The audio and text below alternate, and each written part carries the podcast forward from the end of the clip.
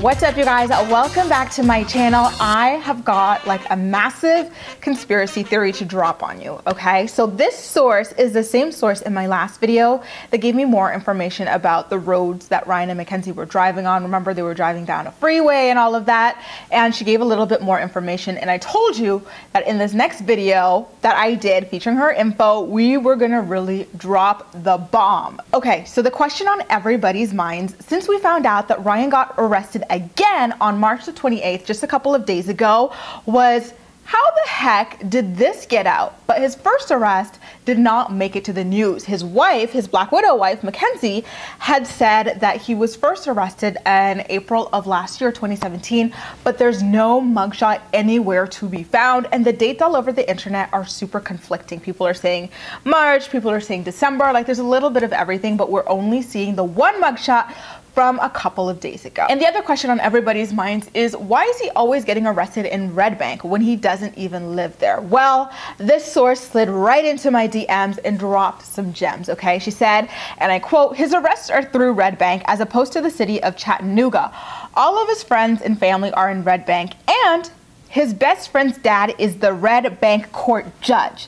It completely slipped my mind, however, I do find it to be a valuable point. And then it turns out that this is kind of like low key been under our noses this entire time because.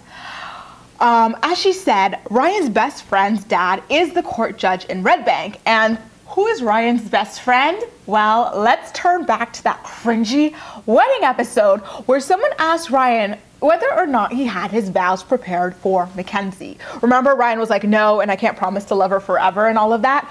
The guy who asked Ryan about the vows is the judge's son also named Brian. She wrapped it up by saying it's starting to make sense why the first arrest didn't make it to our eyes. It's in the media now, so the judge can only play fair as I assume that he does with all of his criminal hearings. Now, this is where that old photo comes in. So she had sent me this, like before giving me this conspiracy theory to think about, she had sent me this old photo of Ryan with all of his classmates to illustrate that Ryan used to be like a pretty stand up guy, never cheated on girlfriends, like he specialized in long long relationships, long-term relationships. We all know those people we went to high school with where they were always in relationships and like for quite a long period of time. And she said, this is Ryan. He was clean cut. He was wearing pink in this photo to honor, specifically to honor his friend who had passed away that same year.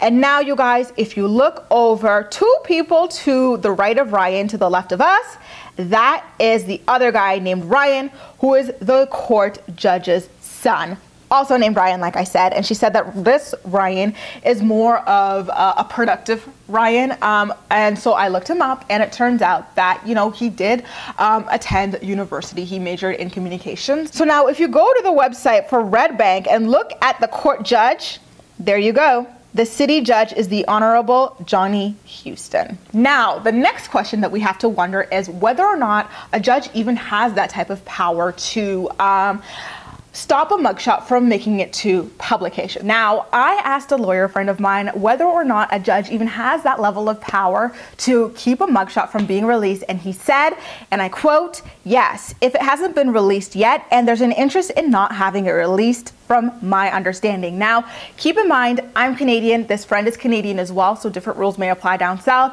but that is just something for you to think about in this case. Notice he didn't even say if it's in the defendant's best interest or anything like that. He simply said if there is interest in not having it released, not in the defendant's best interest or anything like that, just if there is interest. And interest is a pretty broad term, if you ask me. You guys, that is a lot to think about, right? Ryan Edwards is best friends with the city judge's son.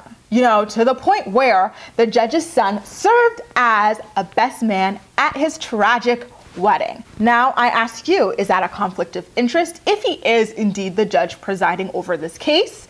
Um, I personally would believe so because, you know, according to some lawyers that I know, they can't try cases where they are friends with like people involved or they know the people involved or they know any details prior to it like hitting their desks. So I wonder how this will turn out. It seems to be that this is pretty much like the judge of the city. Like they're saying that he is the city judge, you guys. So, what is going to come of this? Do you think that Ryan has been purposely going all the way to Red Bank? Specifically because he knows he has this sort of leverage over there. If you can consider it leverage, do you think that this kind of explains why his first mugshot was not published? And, you know, since the first mugshot wasn't published, what was it about this one that made it published? And finally, was his friend's dad the same judge who signed off on the warrant to get Ryan, you know, on the 28th and have him booked in jail? These are the questions we need answers to in order to figure out this whole entire story. Now, you guys drop all of your conspiracy theories, all of your gems in the comment section down below because as usual, I'm more excited to hear what you have to say. You can also like this video, subscribe for more. Feel free to share it with your friends as well and follow me across social media where I absolutely love chatting with you. That's all for now. Thank you so much for watching and I'll see you next time.